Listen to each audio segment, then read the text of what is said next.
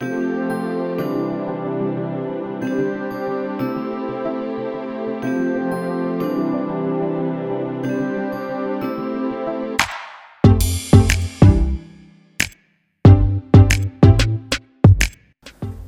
い、皆さんこんにちは、うたです。いかがお過ごしでしょうか？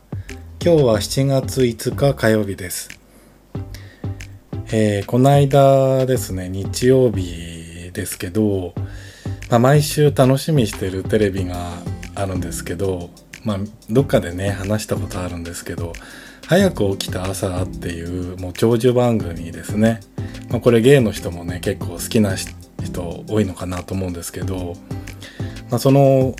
番組でねこの間ああいいなと思った話があるんですけど、まあ、ここに出てくる、えー、磯野桐子と松井直美と森尾由美の3人なんですね、まあ、みんなね50代で、えーまあ、昔アイドルだったりとか歌手だったりっていうまあ今もね 活動してると思うんだけど、まあ、そんな3人がおしゃべりするんですけど、まあ、その3人の中でねみんな好きなんですけど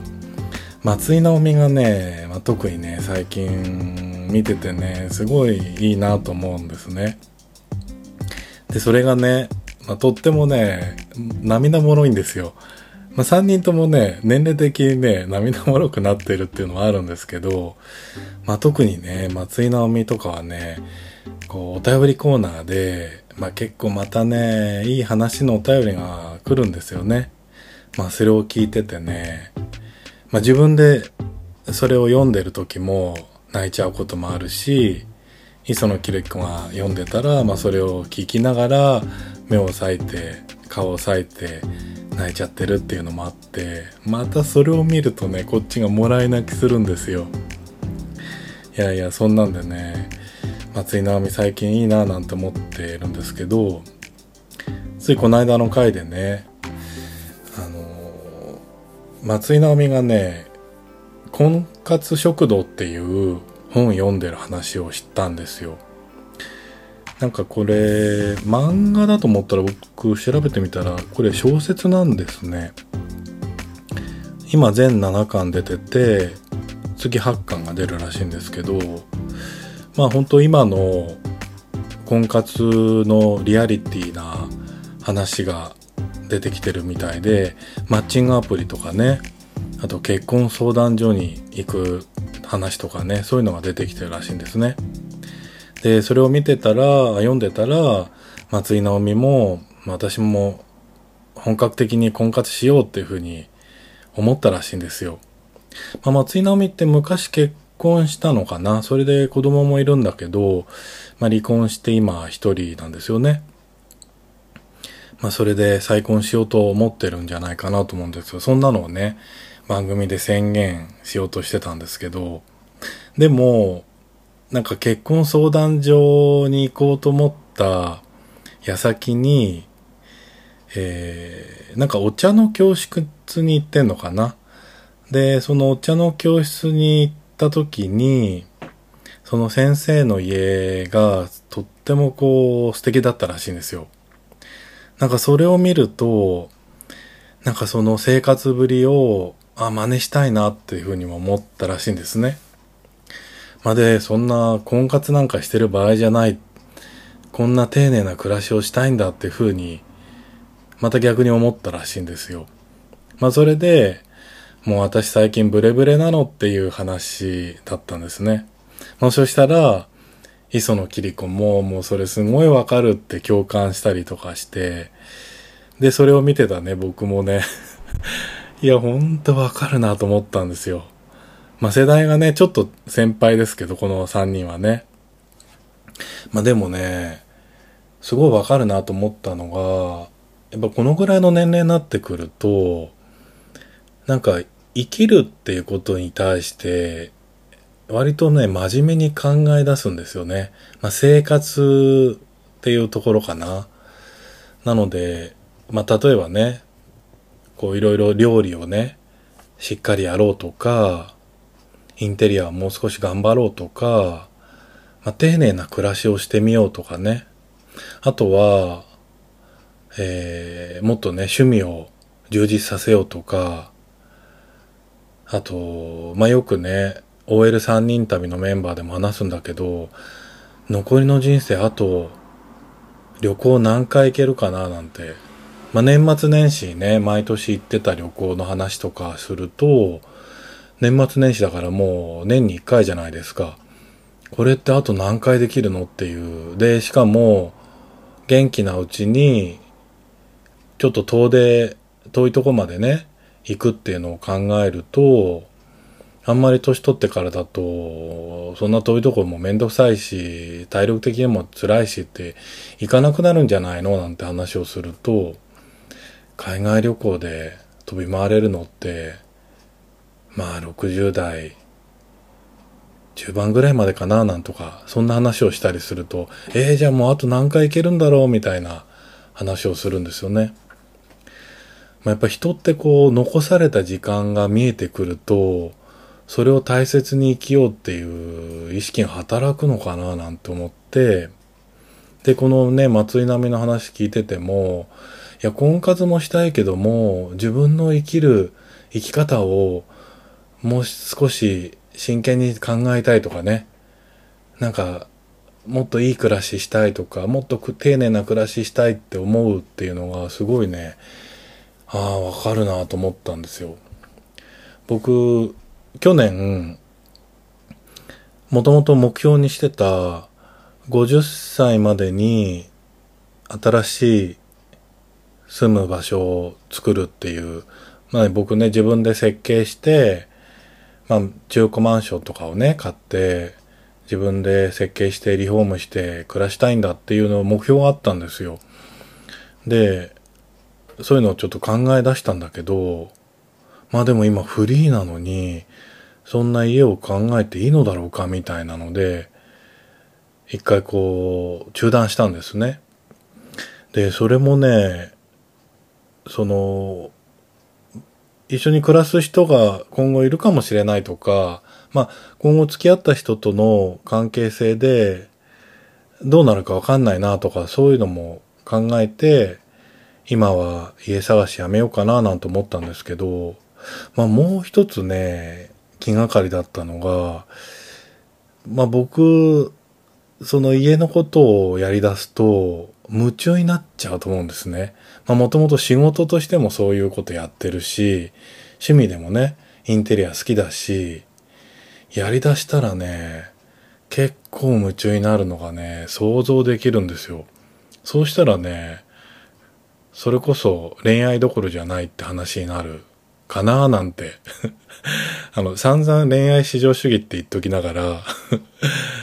そんな一面もあるっていうのもちょっと矛盾してんですけど、でもね、松井直美の言ってることもね、磯野桐子が共感してんのもね、またその子から僕が共感したんですよね。まあ、とは言っても、まあ、このね、婚活食堂っていう中から、勉強できたものっていうのは、やっぱり行動あるのみって言うんですよね。何しろ行動しないと何も始まらないって、そりゃそうだなっては思うので、まあ僕もね、行動を起こさなきゃなって、日々思ってます。でね、まあ今はね、僕、基本的にはマッチングアプリを使いながらデートをしてきてるんだけど、まあ、で、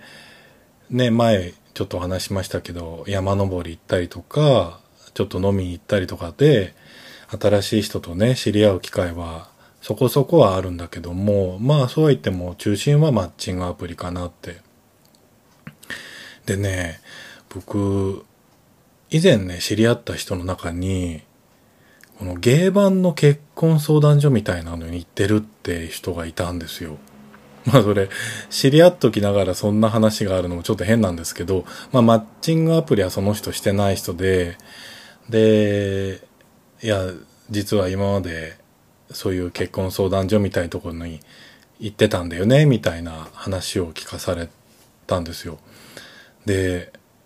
まあ身近にね、そのゲイの結婚相談所、まあ結婚はしないから何相談所って言うんだろう。まあ、出会い相談所？なんつうんだろうな。ちょっと名前わかんないんですけど、そういうところにね、行ってる人が身近にいなかったので、いや、すごいびっくりしたんですよね。あ、行く人いるんだってちょっとそれ失礼かもしれないんだけど、なんかね、あんまりね、リアルに感じなかったんですよ。そういうところにね、行って、ゲイが出会えるのかななんていうのが、あんまりリアルに感じなくて、半ばこう、半信半疑でそういう広告を見たりとかしてたんですよね。え、こんなの本当に？なんていうふうに思ってたんですよ。まあでも、その人の話を聞いてたら、いや結構ね、登録してる人はいるみたいで、定期的にね、こう、まあデートっていうか、最初はね、デートは行かないんですよ。その、相談所の会議室みたいなところで、顔合わせみたいのがされるみたいなんですね。で、そこの、そこでなんかほんとわずか10分ぐらいしたかな。ほんとね、短い間しか話さなくて、で、そこでお互い良かったら次に進むみたいな感じらしいんですよね。まあやっぱりこう、最初のフィーリングとか、見た目の好みっていうので、丸か×かっていうのは割とはっきりしやすいから、そんな短い時間なのかなとは思うんですけど、なんかそれで何回かこう繰り返して、で、次のデートに進んでいくっていうの話を聞いたら、まあなんかなくはないんじゃないかななんていうふうにね、思って聞いてたんですよね。まあ今ね、僕そこにね、登録したりとかもしてないから、詳しいことはね、全然わかんない状況なんですけど、まあもしかしたらいつかそこをね、もう叩く日が来るのかななんてなんか最終手段って意味でもないのかなって最近思ってきたんですよ。まあなんとなく、これって最終手段なのかななんていうふうに思ったりしてたんですけど、そうでもないのかななんていうふうにはちょっと思いますね。まあもしね、そういうところで知り合いましたっていう人がね、で、とても素敵なパートナー見つかりましたみたいな話があったらちょっと聞かせてほしいなと思うので、よかったらお便りください。はい。では続いてですね、前回の話の時に、えー、テーマでお便り募集させていただきますということで、今回のテーマは、あなたのクラブアンセム曲はっていうのでお便り募集しました。まあ、クラブへ行ったことがある人、ない人に関わらず、お気に入りのダンスミュージックがあったら教えてくださいということで募集させていただいたんですけど、えー、早速お便りいただきました。今回は早かったです。ありがとうございます。で、まずですね、最初のお便りです。えー、今回初めてお便りいただいた方です。え、いちさん男性40代の方からです。うたさんこんにちは。初めてお便りします。開始当初から聞かせてもらっています。歌さんの穏やかな声と格好つけない正直なトークにいつも癒されています。自分は49歳、かっこ今年で50になります。涙。なので、歌さんとドンピシャ同年代です。なので、聴いていた音楽やクラブ話なんかは、はいはいはいといつもうなずいています。どっかですれ違っているかもしれませんね。さて、自分のクラブアンセム曲ですが、Love to Infinity, Keep Love Together、えー、カトリーナウェーブス、ラブシャインやライト、ジョン・セカダ、Too Late Too Soon です。特に Too Late Too Soon は原曲とミックスが全く違ってて、トニー・モランすごいなぁと思った記憶があります。また、余談ですが、自分たちがクラブでメインストリームじゃなくなった頃、若い子にババアはラブシャイでも踊ってな、と言われたのがいい思い出です。同世代としてこれからも配信楽しみしているので、末永く続けてくださいね、ということです。ありがとうございます。えー、もうめっちゃドンピシャですね。同い年ではないんですよね。一個上かな。ということなんですけど、もう、最初のお便りから、もう超アンセム曲いただいちゃいました。で、えー、曲名とアーティストの名前だけいただいてるんですけど、まあおそらくね、みんなが聞いたミックスはこれだよねっていうのを、えー、ちょっと調べて、調べたやつが、まあ、あの、有名なのでこれだよねっていう感じなんですけど、まずね、Love to Infinity。これはね、イギリスの、えー、まあ、ユニットなんですよね。えー、二人兄弟だったかな？兄弟と、ボーカル、女性ボーカルのユニットなんですけど、えー、このグループの Keep Love Together ですね。えー、これね、ミックスはね、クラシックパラダイスミックスっていうミックスです。まあ、この Love to Infinity は他の人のリミックスも手掛けてて、まあ、大体ね、クラシックパラダイスミックスっていう名前がついたりするんですよね。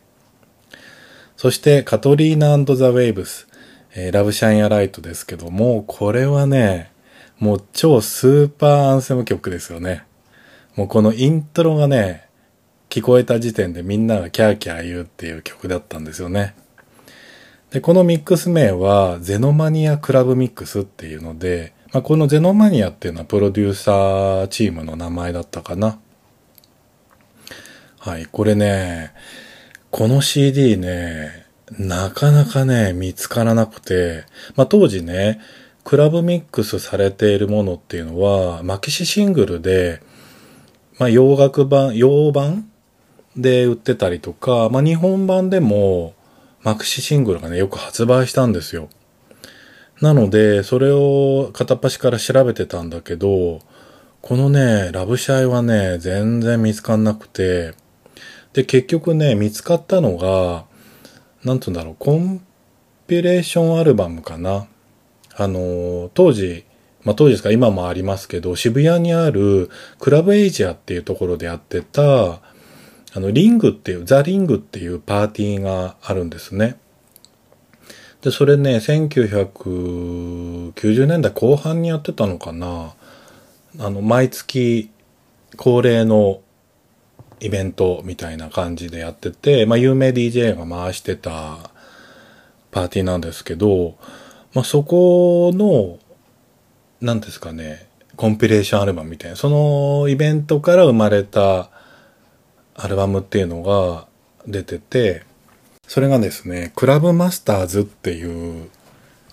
アルバムなんですね。コンピレーションアルバムなんですね。で、これ、中に入ってるのはね、まあ、これもみんな知ってると思いますけど、CC ペニストンのファイナリーとか、あと、D リーム、Things Can Only Get Better とかね、これも有名ですね。まあそんな中に、えー、このラブシャイ、まあ、ラブシャイって略してるんですけど、ラブシャインアライトですね。これが入ってるんですよ。で、よくね、こういうコンピレーションアルバムって、ミックス曲なんだけども、なんとレディオミックスみたいな感じで短い、短い版が入ってる、何曲も入ってるみたいなのは多かったりするんだけど、これはね、半分ぐらいはそうなんだけど、後半はおそらくフルバージョンじゃないかなっていう曲の長さなんですね。で、このカトリーナザ・ウェーブスのラブシャイアン、ラブシャイアンライトも、えー、6分以上一応あるので、ほぼほぼフルバージョンなのかなって。ただね、その、正式なものをね、手にしてないからね、本当にフルバージョンかどうかわかんないんですけどね。まあそんなんでね、必死になって探してようやく見つけたアルバムですね。そしてジョン・セカダの Too Late Too Soon。これはね、トニー・モランっていう、こう、DJ というか、プロデューサーですかね。その人がミックスしたものなんですけど、トニー・モランの頭文字で TM's Light on Time Mix って言うんですよ。いや、これもね、ほんとね、素敵な曲でね、えー、いちさんがおっしゃるように、原曲はね、ミディアムバラードみたいな感じなんですね。で、それを、あの、トニー・モラのね、独特なこう、ミックスがあるんですけど、それに乗せているので、すごいこうアップテンポな元気のある感じになってて、で、かつ、もともと原曲にあった哀愁感みたいのが失われてないんですね。だからね、この曲ね、まあ、ジョン・セカダはね、若い頃結構イケメン、まあ今はだいぶおじさん、おじいさんって感じになってきちゃったんですけど、まあ、ジョン・セカダのね、かっこいい感じがね、少しこう、感じられるような哀愁感が漂ってて、これみんな結構好きだったと思いますね。もうこれも合唱する系ですよね。それでね、トニー・モランというとね、まあ、トニー・モラン確かね、ゲイなんですけど、本当に、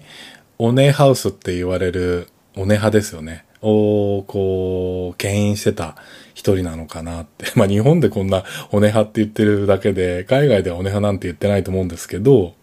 まあそういうね、ゲイが喜ぶミックスを牽引してた一人なんですけど、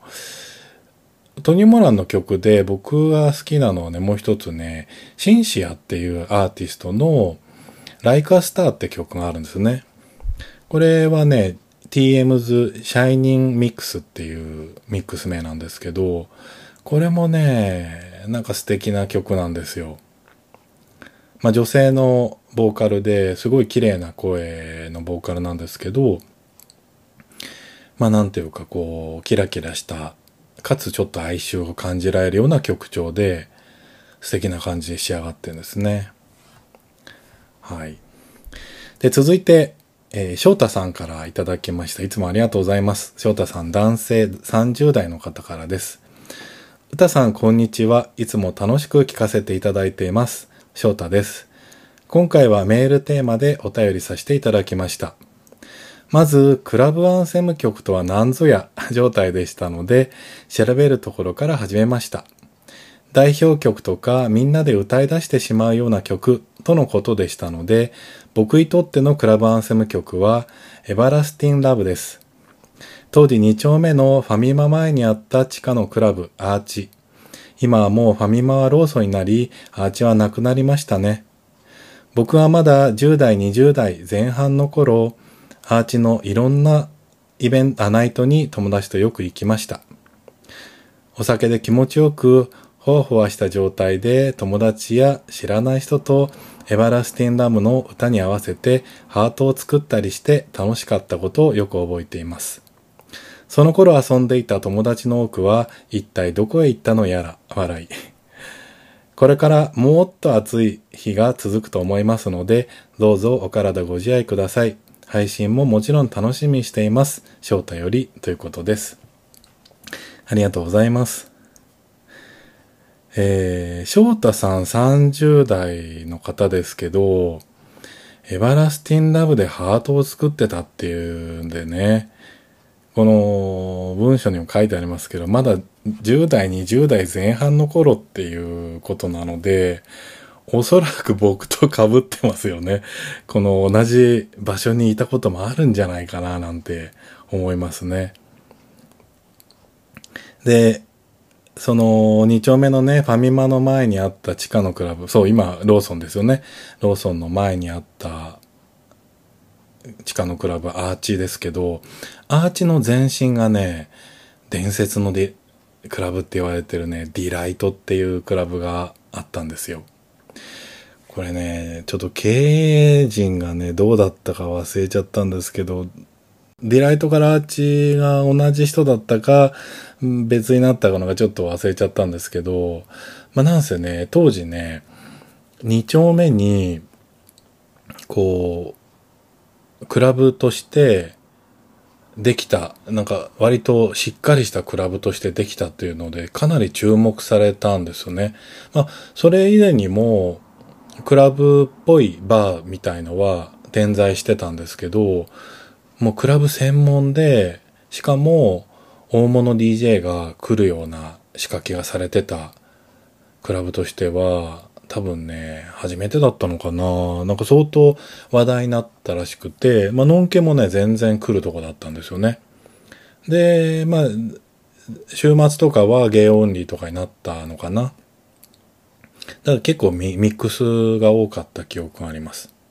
まで、だんだんゲイオンリー感が強くなってきて、アーチの時はどっちかって言ったらゲイオンリーだったのかな。はい。そしてね、このエバラスティンラブですけど、アーティスト名はグログロリア・エステファンですね。ラテン系のアーティストで、もう本当にね、もう名曲いっぱい出してます。これもう普通にクラブじゃなくても、普通にビルボードであの常連だった人なんですよね。で、そのグロリア・エステファンの Everlasting Love で、ミックスはね、先ほどご紹介した Love to Infinity がミックスしてる曲が、おそらくね、みんなが聞き馴染みある曲じゃないかなと思います。ミックス名は Classic Paradise Mix です。いやー、この曲ね、本当にね、エヴァラスティンラブっていうところでね、みんなでハート作ったりしてね、もういかにもゲイの喜ぶ歌だったんですよね。で、グロリア・エステファンというと、まあ、いくつもね、クラブヒットはしてるんだけど、僕がね、好きだったなって曲はね、他にね、Heaven's What I Feel っていう曲なんですよ。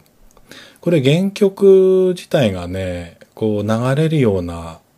ミディアムバラードなんですね。ミディアムテンポのバラードなんですけど、まあ、それをクラブミックス、同じくね、 Classic Paradise Mix されてて、とてもね、あの、ダンサブルの中に、やっぱりこう、バラードっぽい感じを感じられるので、すごい僕は好きでしたね。はい。で、ごめんなさいね、あの、 club anthem 曲っていうのを、まあ当たり前のように喋っちゃったんですけど、まあこの、翔太さんがね、言ってくださってるように、代表曲とかみんなで歌い出してしまうような曲っていうので、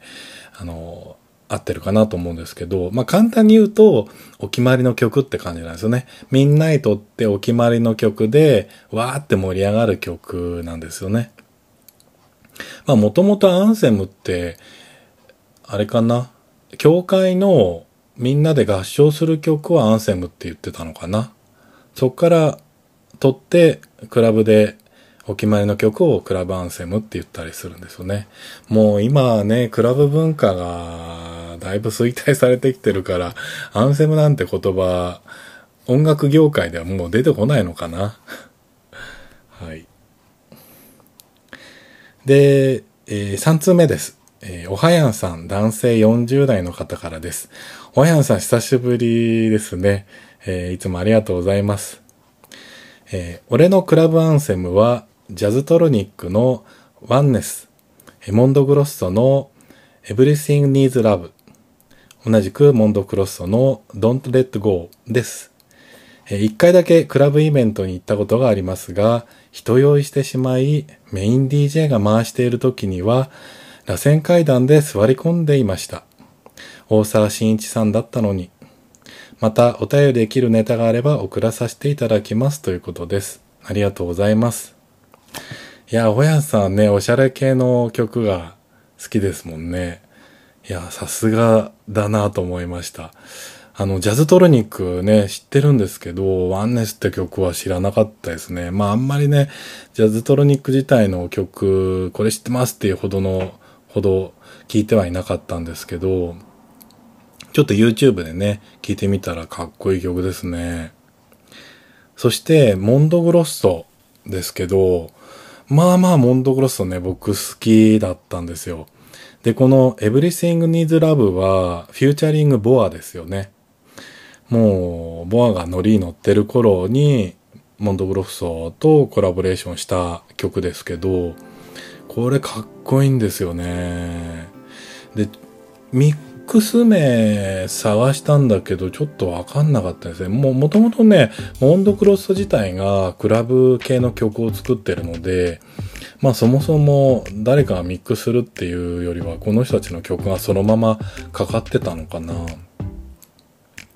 それで同じくモンドグロッソの Don't Let Go っていうことなんですけど、まあこれ僕知らなかったですね。なんかあの CM に使われてたっぽいですね当時の。でモンドグロッソというと僕はね一番パッと思いつくのが満島ひかりがボーカル何曲かしてるんですよね。まあ、有名な曲は「ラビリンス」って曲なんですけどなんかね去年かなあの、In the World っていう曲でまた出してるんですよね。で、その時に、あの、坂本龍一がピアノで演奏してるっていうんで、まあ今ね、療養中なのかな？なんだけど、そんな中、コラボレーションしたっていうので、ちょっと話題になったみたいですね。はい、さすがおしゃれ曲好きなおはやんさんからでした。はい。まあ、こんな感じでですね、また皆さん、他にもですね、えー、クラブアンセム曲、これだよねっていうのがあったら、ぜひお便りいただきたいなと思います。なんか、もう最近ちょっとそこまで思ってなかったんですけど、まあ当時ね、僕が2丁目でちょっと仕事してた時に、まあ、50代ぐらいになったら自分でクラブイベントやりたいななんて夢見た頃はあるんですよね。まあ、まさかね、こんなにクラブが衰退すると思ってなかったので、まあ、その時はね、自分がいつかオーガナイザーになってクラブイベントやってやるなんて思ってた頃があって、まあ、でね、こうやって皆さんからこういうお便りいただくと、やっぱり同じ時代でね、同じような曲で踊ってた人たちがいるんだなと思うと、まあ、この当時の曲をね、みんなでこうかき集めて、なんかイベントやったら面白いななんていうふうに思いました。もしそういうイベントに強い方いたら、ぜひ、あの、サポートしてくれたら僕頑張りますので。はい。ということで、今日はこの辺で終わりたいと思います。また次回お会いしましょう。さよなら。